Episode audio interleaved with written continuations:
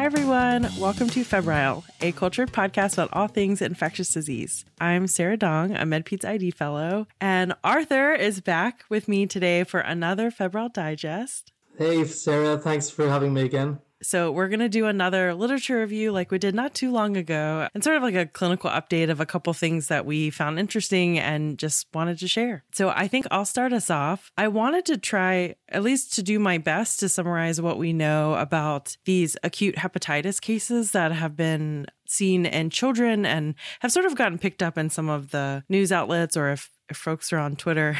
I will note that we're recording this on May 4th, and it's going to get released in a week and a half or so from now. So there may be newer information since we record. But the first report that was published was from the UK Health Security Agency from April 8th. And they put out a notice saying that they're investigating potential causes of an unusually high number of acute hepatitis cases of unknown etiology in children in Scotland, England, and Wales. And then that was followed up really the next week on April 14th by another rapid communication this time from Eurosurveillance, and I'll put links to all these for anyone to look at. Um, but this had a little bit more detail about the initial investigation for the first Scottish cases. And around the time that they published in mid April, they had 13 cases from March and April. The children were a median age of a little under four years old. They all had vomiting, jaundice, and ALT numbers that were over 2,000. And then their other workup had had been overall unrevealing. Hepatitis A, B, C, and E, as well as COVID testing, were negative. And then there was a mixture of both negative and positive testing for adenovirus. So three of these children were evaluated for transplant, and one actually received a successful liver transplant. Uh, so at this point, they were still hypothesizing infectious pathogen versus some sort of toxic exposure but infection was already being favored due to some of these adenovirus tests that were positive. Um, and then that was followed the next week by the WHO multi country disease outbreak news uh, that summarized these initial clusters in Europe. And at that point, had compiled at least 169 cases, but a much broader uh, age range than the prior two reports, so anywhere from one month to 16 years old. But 10% of the patients required liver transplant, uh, which is a really high number. And then adenovirus have been identified in at least 74 of the cases, which really prompted this to be one of the leading hypotheses. And then to get us back, another recent report in MMWR from the end of April explained what they had seen in pediatric patients at the University of Alabama in Birmingham. Had a similar similar story severe acute hepatitis, otherwise immunocompetent children, a median age of two years old, and they had vomiting and diarrhea um, and ultimately signs of hepatic dysfunction. It looked like the ALT AST ranges were anywhere from 600 up to the 4000s. And they did find adenovirus viremia based on um, PCR numbers without a clear alternate explanation for what was going on, such as other like hepatitis A, B, and C or autoimmune causes, Wilson's, things like that. And so it's interesting. They did have information about the quantity of the viral load being anywhere from 1 to 70,000 and this ended up being about 9 children that were identified.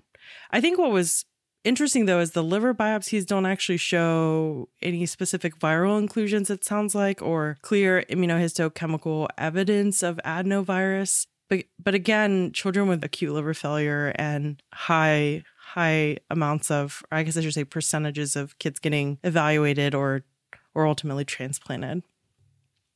So that was a whirlwind, but hopefully summarize summarizes kind of what we know so far and and what the concern is. But I suspect we'll hopefully get more information in these coming weeks and months. Yeah, you did a great job there putting all that together. that, that's a lot of. Uh, I did talk really fast. a lot of information. Um, it's I, I I don't have a uh, kind of a, a, a real feeling as to where this is leading. Do, do you? No, and I think it's interesting because oh, I mean we know that adenovirus can make people quite sick and, or I guess I should say children and and sort of immunocompromised hosts sick and certain circumstances, but it's unusual for them to have this profound liver failure and it's hard to know maybe it's not adenovirus at all exactly I've, I've, I've heard i've heard arguments on on all sides twitter as mm. you know tells you one thing, then tells you the exact opposite in another thread, and the um, Yeah. so so as in I, I think anyone who claims to know for sure what's gonna gonna be the the true outcome is uh, isn't to be taken too seriously. Yeah. And I think it's just important for people to be aware so that if they have a case that doesn't quite have an explanation, that you figure out who's the right person to report it to. Like for us, you know, mechanisms of reporting it back to the CDC or whatever similar mechanism folks have local to them. Yeah, it's great that the um, this is one where COVID vaccine is not being uh, highlighted as a as a putative cause. So Yeah. I'm, I'm I'm very glad to hear that. Um, so will I go on to my next study? So we were going to talk about the Landman et al. study. It's a French multi-center trial that was published in Lancet HIV recently. So they called it the QUATUOR trial. 59 sites in France, and they looked at four days on, three days off for HIV therapy. This was really interesting. They um, they enrolled about 336 adults. They they, they had multiple baseline regimens. They included protease inhibitor based regimens, NNRTI, as well as integrase inhibitor regimens. They looked at um, uh, non inferiority and they found non inferiority, which was really interesting. Um, obviously, people when there is going to be a this break in the mantra of you must take your your medicine every day. Um, the concern then is is there going to be a concern for virological resistance? They they found that there was no signal of major virological resistance coming through in uh, the intermittent arm compared to the the the arm that stayed on their therapy um, seven days. Um, although they did find a numerically slightly higher amount in the intermittent arm. So a larger study probably is needed to see whether that is something that that comes through. Uh, this was a study that went on for um, 48 weeks, so like the equivalent of a year. They followed their patients pretty much every three months, and um, and they and they did a number of interesting kind of analyses, including patient satisfaction, which was extremely high, um, acceptability extremely high. The, of course, the reason for doing this is to see whether or not you're you're just wasting um, additional resources by giving it seven days in the week if you don't need to give it seven days in the week.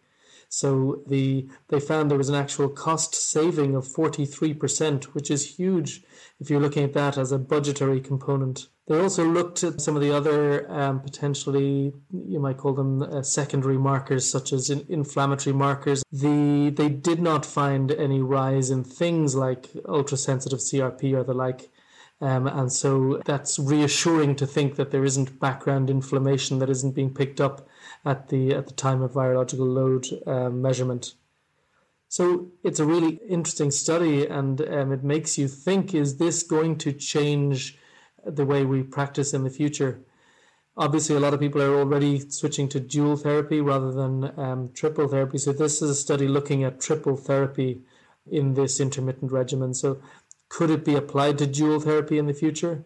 And uh, I suppose it's the question of how low can you go, or, or something along those lines. It's it's not enough yet to change my practice, but it is very interesting, and um, I I think it looks like something that might end up changing practice as time goes on. Yeah. And it, it feels like a hard to remember schedule, but I think even before us changing our practice, maybe it's just a good example or a way to sort of for ourselves and to counsel our patients that I don't know, for those patients who are suppressed and they probably are missing doses here and there more than perhaps they tell us in clinic that maybe we can relax a little bit. I you know, I don't know if that's another way to think about it particularly for patients who have difficulty with adherence to the medication. Yeah, that's certainly another benefit of anyway. Anyway, no question about it. You can you can lean on the data a little bit from that point of view. Yeah. So my next article is what I thought was a really cool study uh, from Justesen and others in CID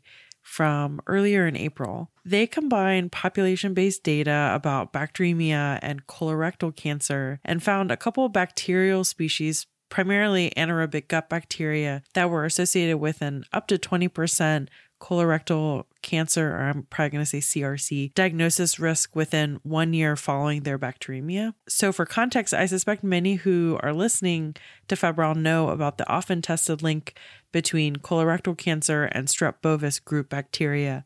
Um, particularly gallolyticus. The relationship between cancer and Clostridium septicum bacteremia is also known, but the associations of other anaerobic bugs is, is a little less well known. And so this was a population based cohort study in about 2 million people where they had 45,000 bacteremia episodes with also 231,000 blood culture negative cases in Denmark. And uh, they folded this up against a Danish colorectal cancer registry and found a couple different organisms in addition to the strep or Clostridium. Uh, the ones that I was going to pull out are primarily Bacteroides species, so Bacteroides ovatus and uniformis, as well as some Fusobacterium and these patients were actually at similar risk for cancer as items like strep. So this leads to that question of what risk level should really prompt a colorectal cancer workup and is there a time or a threshold when you would ask for that evaluation in cases of bloodstream infections with certain anaerobic gut bugs? And then, you know, I think the follow up question of that is whether it actually translates into improvement in their morbidity. Uh, so the registry didn't have data on premalignant or adenoma lesions. It's a little bit harder to translate into thinking about timing for the benefit of their workup.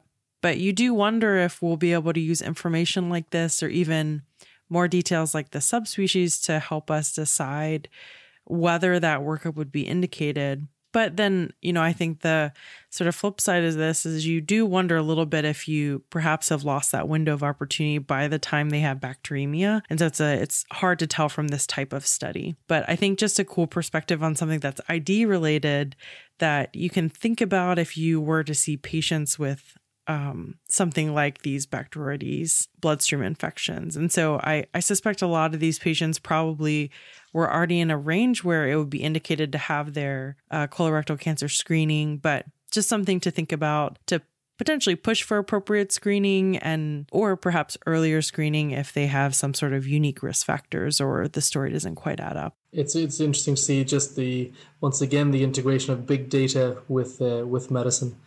So there's an obviously being able to study two million people or get data in that in that scenario. So so my next study is uh, a New England Journal paper, and it's really just kind of referring or talking about the the tebipenem, which is the new uh, oral carbapenem. So it's from Eckburg et al. New England Journal recently, and um, they looked at they were doing a non-inferiority study looking at complicated UTIs or pyelonephritis in admitted patients and they randomized them to either ertapenem or this new drug, which is an oral drug called uh, tebipenem pivoxyl hydrobromide. No surprise that it pr- was proven to be non-inferior. So um, I'm not I'm not going to go into huge details about the methods and the and the like. So it, it was a study looking at this oral regimen of um, 600 milligrams three times a day versus ertapenem one gram once a day, and, and they found that there was similar cure rates, no difference. And it's just really interesting that there is now a a new oral carbapenem, which is uh, certainly the, the first time we've seen this. Um, the question is, is this something that can be moved into other clinical areas, such as pneumonia, such as other um, extended or, or highly resistant organisms?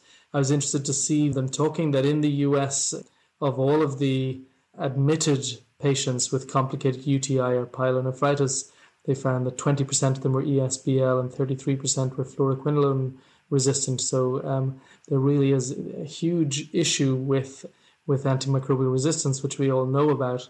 And obviously, the solution might lie. I won't say obviously. The solution may lie in developing new anti antibiotics, and it's good to see new antibiotics coming out.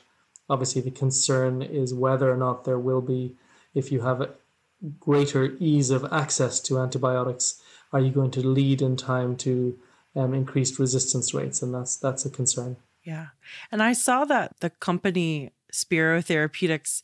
It sounds like maybe they're deferring working on tebipenem further and restructuring reportedly because the FDA was potentially not going to approve tebipenem. Um, so it's interesting, like wherever you are on the spectrum of being terrified of oral carbapenems or being excited to have another option that I think in many ways it's always a little bit disappointing to see things that antibiotic wise get sort of worked up and and brought forward. But uh, the companies losing interest Yeah. and not pursuing them, uh, which I think, regardless of where you are on that spectrum, can probably be a little bit disappointing for us in ID.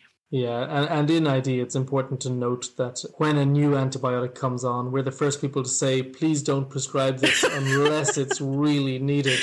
Yeah. So um, we definitely, the idea, it is somewhat terrifying, the idea of a an oral carbapenem that is licensed and um, and available to anyone to prescribe. Yeah.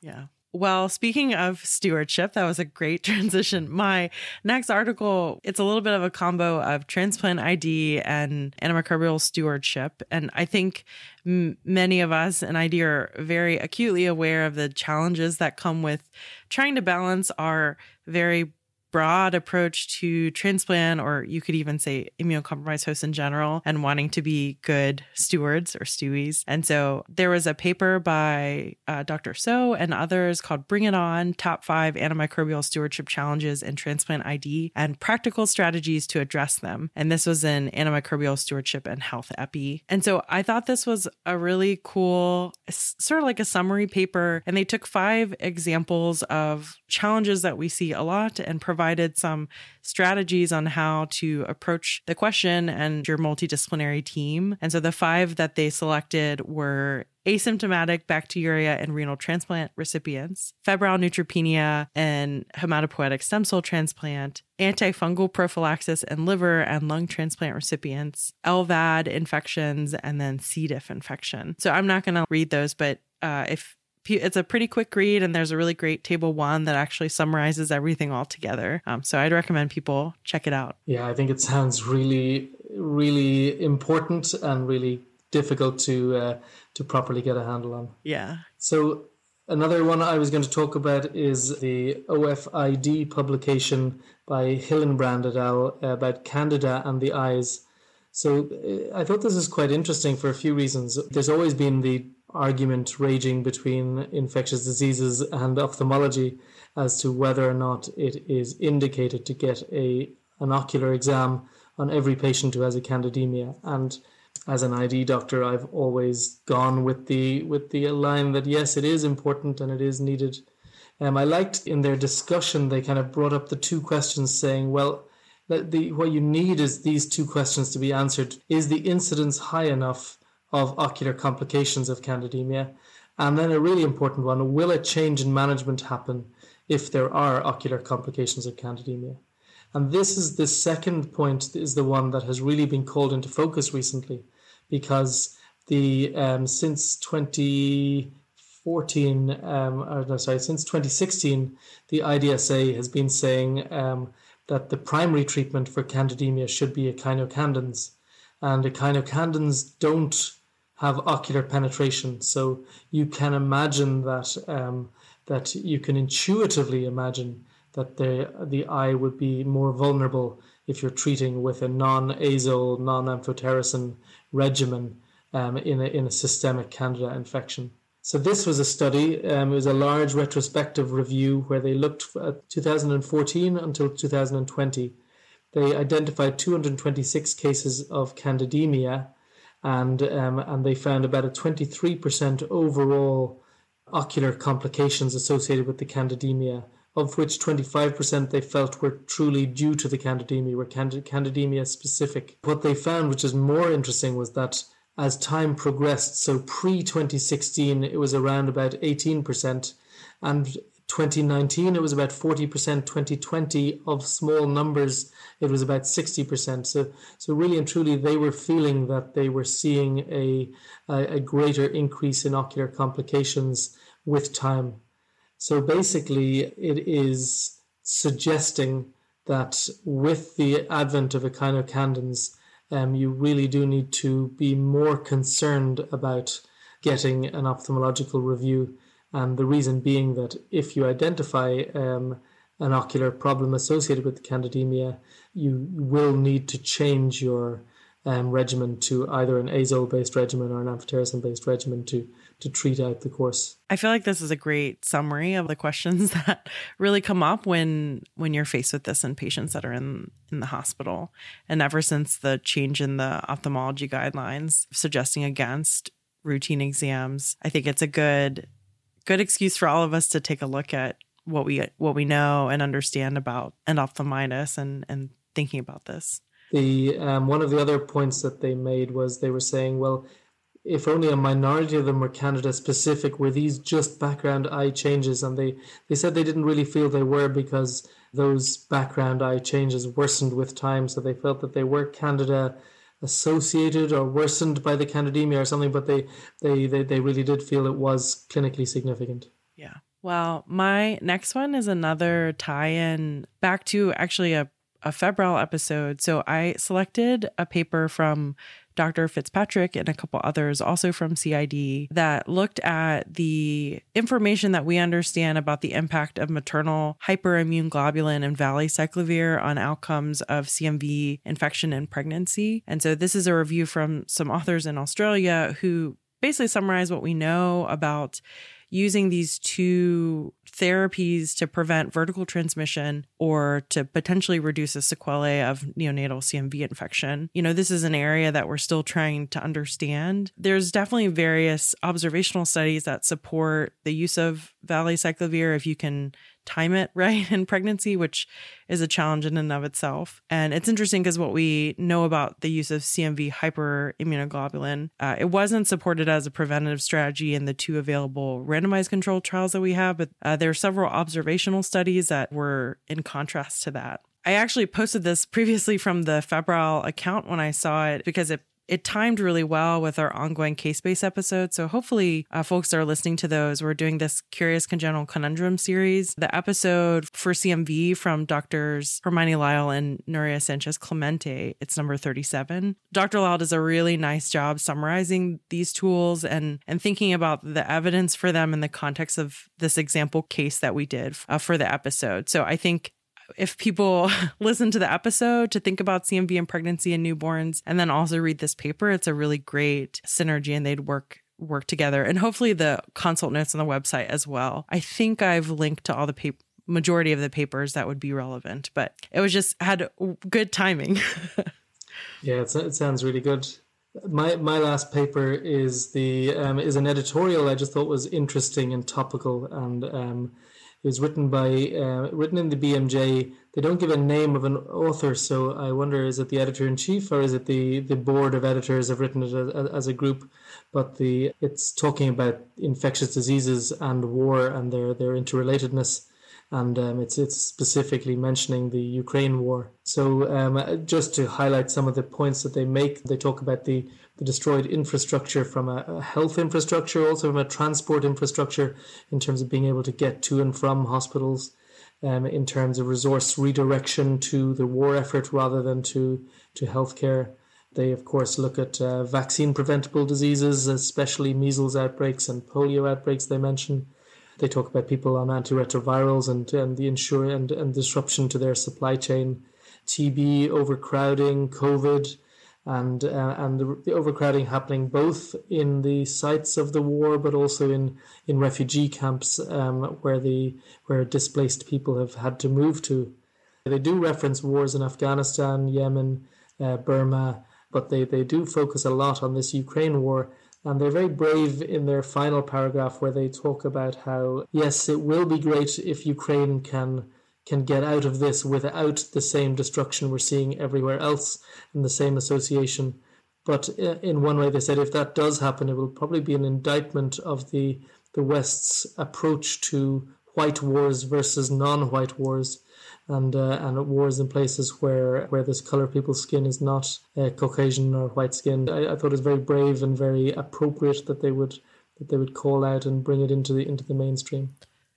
Yeah, this piece made me think of how a lot of the uh, febrile guests who've come on the show, you know, we ask about can you share a piece of culture or something that you think you'd recommend for the listeners and multiple people have brought suggestions for books or or items that emphasize this connection between ID and history or world events or war and I think a lot of these are brought up in the context of reflecting on our journey with COVID, but I, I think the idea of creating an awareness of our past to learn um, to learn from is important in various scenarios, and that includes conflict and, and war. You know, I think the main message I totally agree with that our response to and decisions about both these world events as well as our patients and infections, they don't exist in some sort of isolation from one another, that they are fundamentally tied to one another. Yeah, and it's and it's a um, it's amazing to see the same awful outcomes happening again and again and again and again. So um, it's yeah. it's really important to to be aware of it, but not just to be aware of it, but to try to to use that knowledge to change the outcome. Hopefully. Yeah. Well, we did it, Arthur. we got in right under 30 minutes. We have like a minute left. I it's so nice to have you back and uh, we'll keep keep bringing these episodes and hopefully you know folks have suggestions for things that we should talk about they can always send it to us absolutely listen thank you so much for having me on again it's a real honor thank you very much Thank you all for listening. Like our other episodes, I'll put links to all the articles in our consult notes. Stay safe, and I'll see you next week.